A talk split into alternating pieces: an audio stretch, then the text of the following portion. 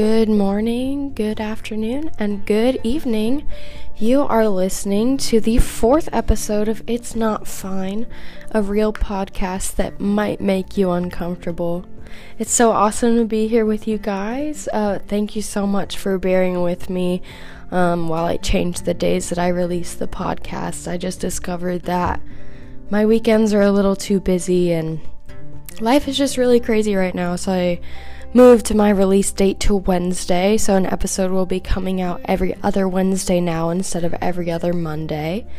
Um, there are going to be some missed episodes here in January, just so you guys know. I am getting married in January, so I'm not really sure what my schedule is going to be for recording, but I will let you guys know as soon as I decide. It really just depends on the level of stress that comes from the wedding and the planning and I am going to be on a cruise for my honeymoon, so I'll be out of the country without internet, so that will keep me from posting. Anyway, today's episode is going to be a little bit different. I hope you guys enjoy what I'm going to be doing. Uh, recently, I've been reading a book called The Liturgy of the Ordinary by Tish Harrison Warren. She's a priest in the Anglican Church. This book is all about finding Jesus in the little things like brushing your teeth and eating leftovers. It's a really beautiful story of finding holy things in the ordinary things that we do every single day. I've really been inspired to um, just dig into what I've done to get to where I am in my relationship with Jesus and to continue cultivating those things. So today I'm going to be talking about this book and how I've gotten to where I am right now. It's been a process. I haven't just cultivated my relationship with Jesus overnight. It's taken years and years and years to have the relationship with Him that I do. So, without further ado, here is episode 4 It's Been a Process. So, my dad grew up Lutheran, and my mom grew up going to Church of the Vineyard. So, they came from two very different backgrounds. So, you know, the Lutheran church is um, kind of an offset of the Catholic Church, very traditional, lots of ritual involved, um, that type of thing. And then my mom grew up at Church of the Vineyard, and that's kind of characterized by some charismatic worship, Holy Spirit activate situation. Um, I love both. Since I've grown up from those two different perspectives, I've come to really appreciate both ends of the spectrum, you know, from that very, oh, traditional, stiff routine of the Lutheran Church to the very, you know, spirit led service at the Vineyard Church. But my parents did get married at a Lutheran church, and that's where they started going. They decided they were going to be Lutheran, so my family went to my dad's church that he grew up in until we moved to Phoenix. Um, while we were living in Phoenix, we continued to go to a Lutheran church, and while I don't remember much of it, I do have good memories of going to church with my parents and going to church with my grandparents when we would go back and visit Kansas City. Um, and then we moved from Phoenix back to Kansas City when I was around six or seven. And I think that's when we decided that we were going to start looking for a different church. So my family looked around for the looked around through the neighborhood that we were in for a little while and we ended up at a Southern Baptist church. And that is where I spent the majority of my youth going to church. So like from third grade to high school, that's where I went to church. And that's obviously very different from the Lutheran church. There is um, just some things that I've seen that were different. So the church that I went to was a mega church, and I haven't really seen any Lutheran churches that have that are mega churches, as far as I know. Um, we don't do like communion isn't as big of a ritual as it is in the Lutheran church. Uh, we sang contemporary songs instead of hymns, just things like that. And I know that it varies across the board depending on what church you go to, but that's just kind of what I experienced. So I enjoyed that while I was in high school, and uh, same in college. And I experienced like some different things in college with charismatic worship that I really enjoyed. But lately I've found myself really leaning into traditionalism. It's just with everything going on in the world, with it changing and just like turning every single day, I just want something that's solid. Um, and I found that partially in traditionalism and um, obviously always in the Word. Um, so thankful that Jesus never changes no matter what's going on. But I've kind of found myself thinking back to my childhood, thinking about what it was like to be in the Lutheran church, and I came across this book uh, called Liturgy of the Ordinary, and that kind of caught my attention because you don't really hear the word liturgy in everyday Christian culture.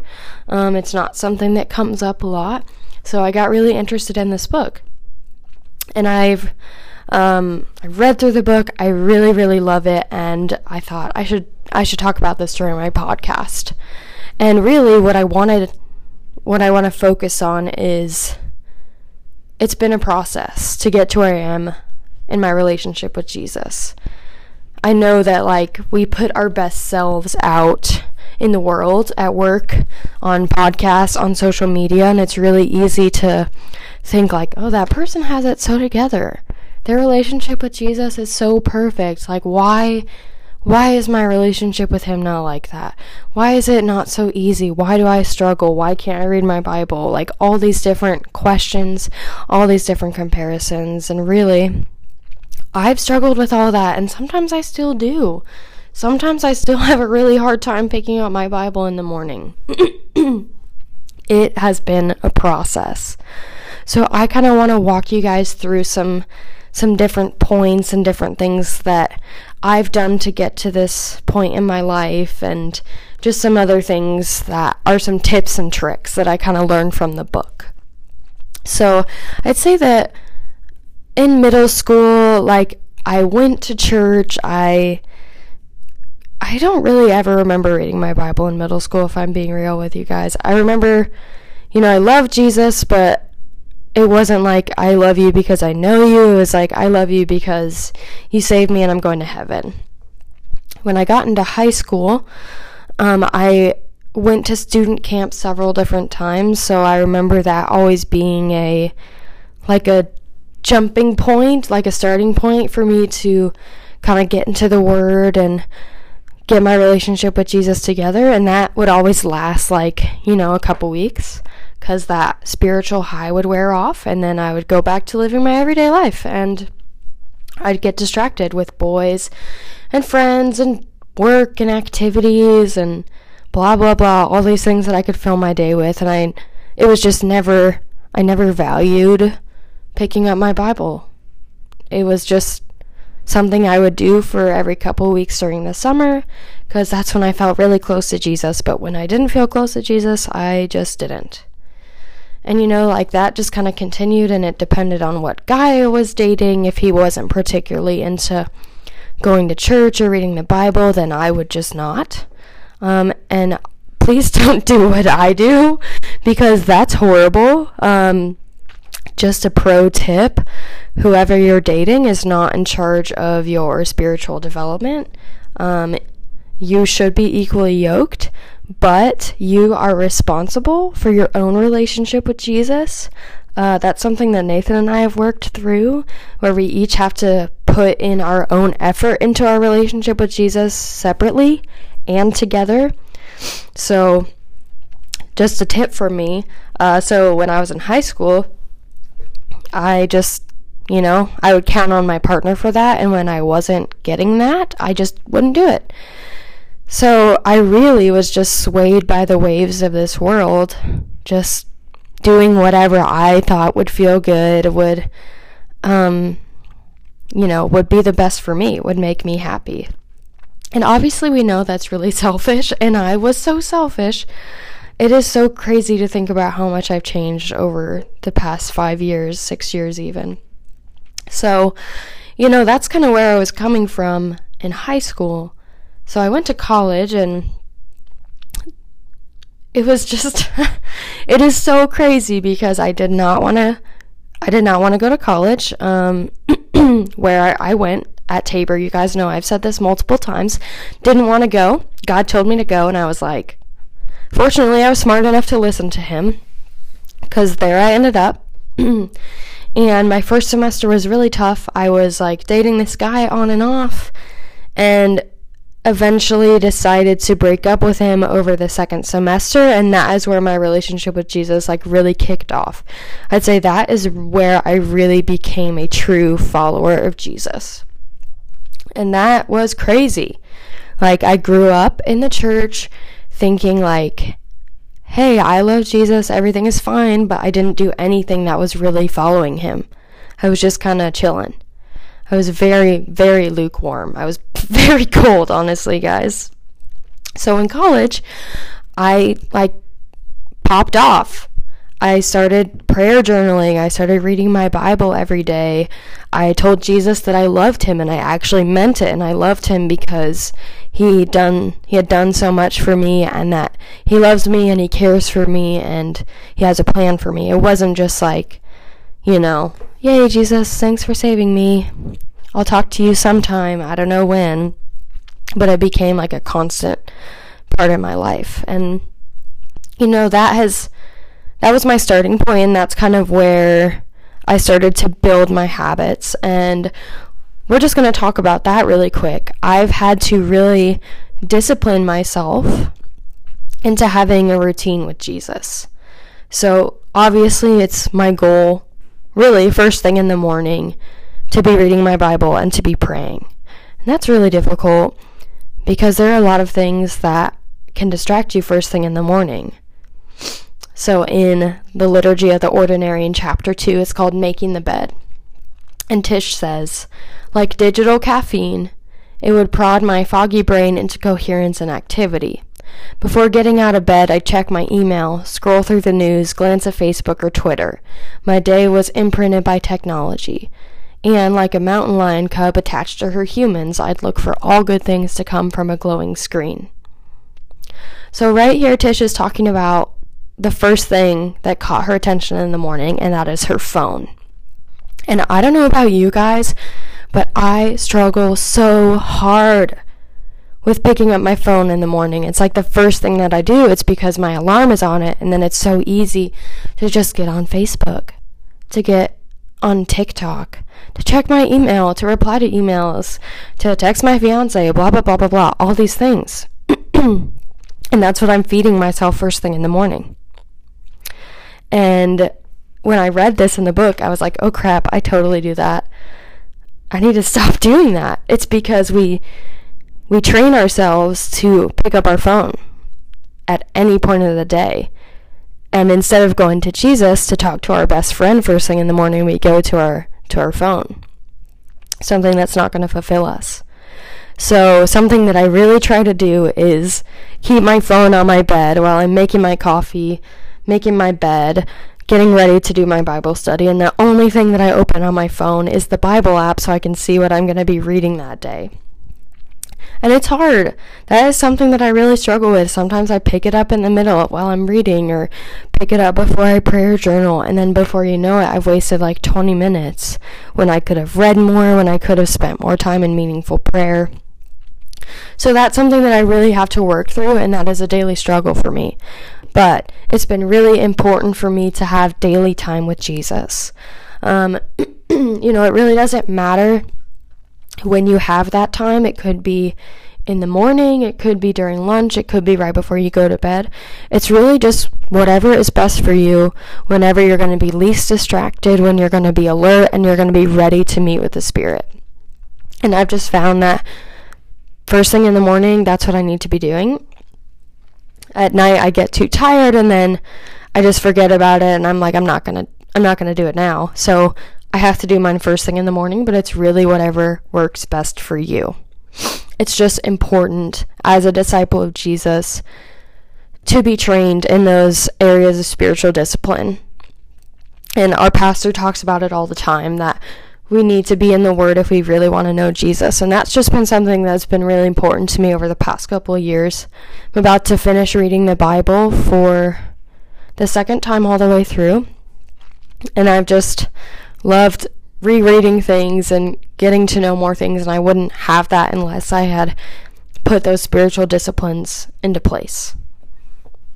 So, the next thing that can really help you in your relationship with Jesus and getting to a better place is finding Him in the everyday.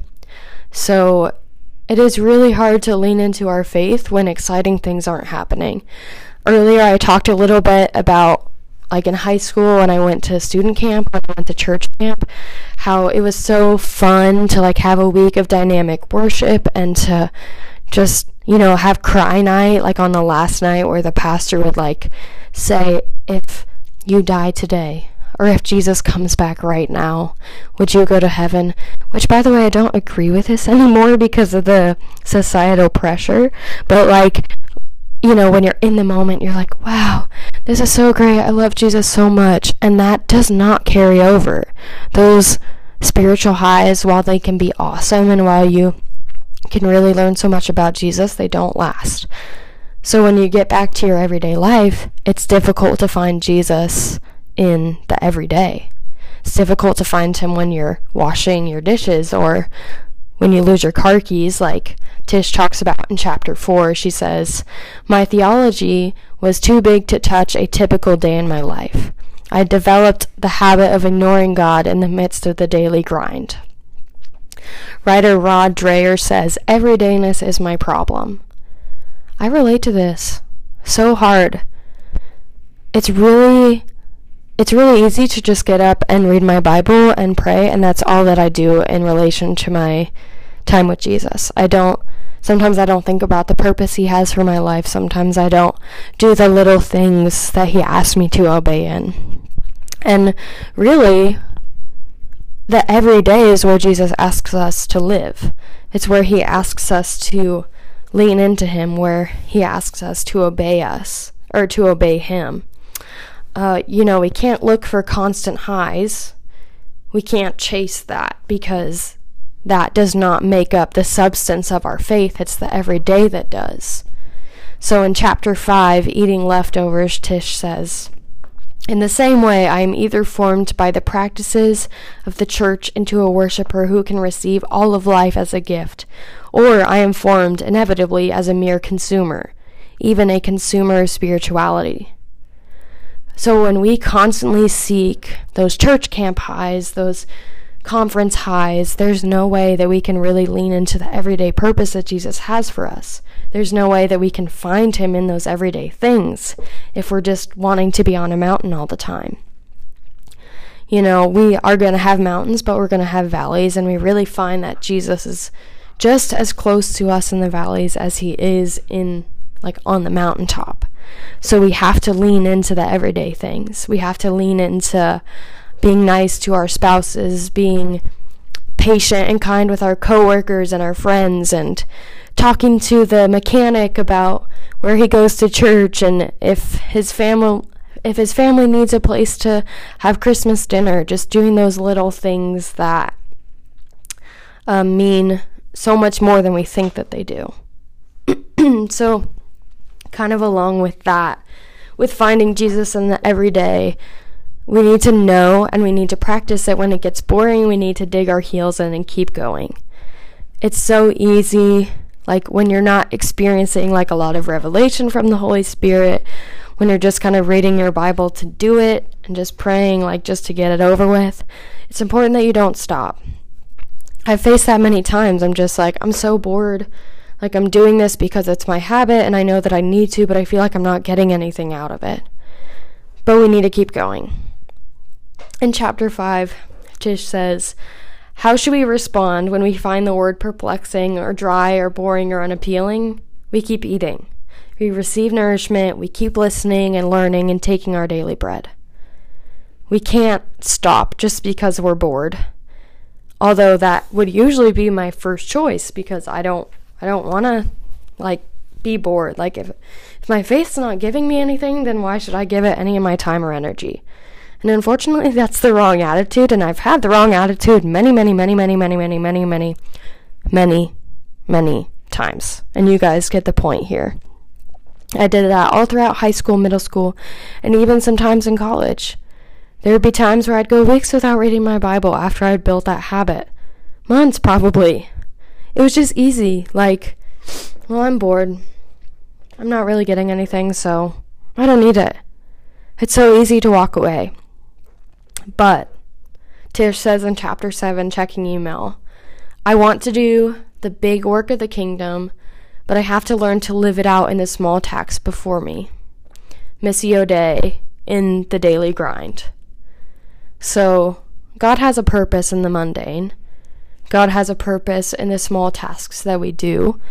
And that's really where we build the kingdom. It's not just in mission trips, it's not just in evangelizing on the street, it's in the little things, sending a kind email, even. And the last thing that you can do and that I've done to continually build my relationship with Jesus is to seek your kingdom purpose.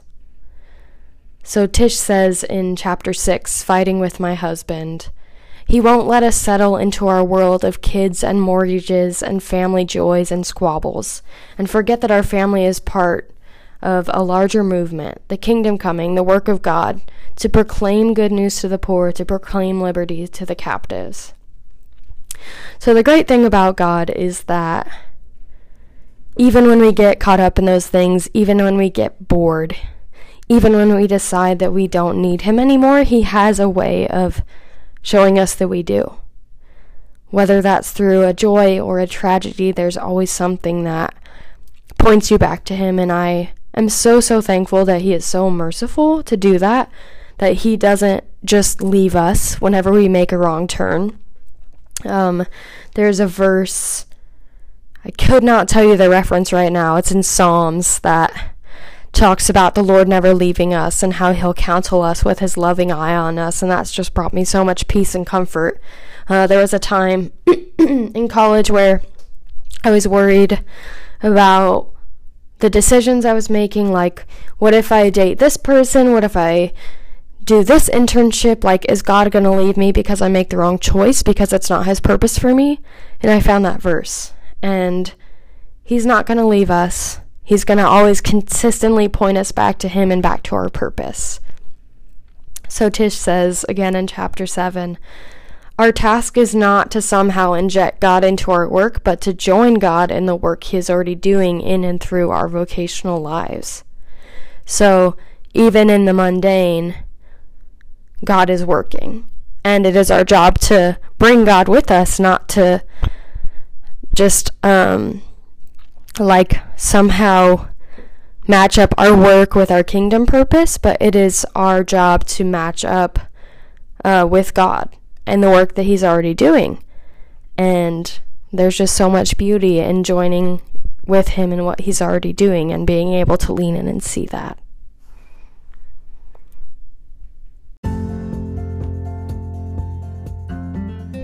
Thank you so much for joining me for the fourth episode of It's Not Fine. It's been a process. I hope that you guys have learned a little bit about me, a little bit about this book, and I hope that you do decide to read it. Once again, it's called The Liturgy of the Ordinary, and it's by Tish Harrison Warren. It's a great book, and I'm really learning a lot from it. Um, let me know what you guys think about this episode. I have been reading a couple more books that I think I'd like to do this with. Um, I found a lot of beauty in this story about the ordinary things that we do, so I'd love to do this with some other books. If it's okay with you guys, I'm going to close this out in a prayer. Dear Jesus, thank you so much for this day. Thank you for this time that I've gotten to spend with you and with the people listening, and I just ask that you would touch them, that you would Remind them that you have a purpose for their lives and that you want a relationship with them. Thank you so much for loving us, for constantly drawing us back to you and back to your mercy and grace. I just ask that you would strengthen all of us in our relationship with you, that we would seek you first, that we would seek your kingdom, and that we would seek to do what you ask us to do, that we would obey you and love you and continue to strengthen our relationship with you. We love you, Lord. Amen. Love you guys. I'll see you in two weeks.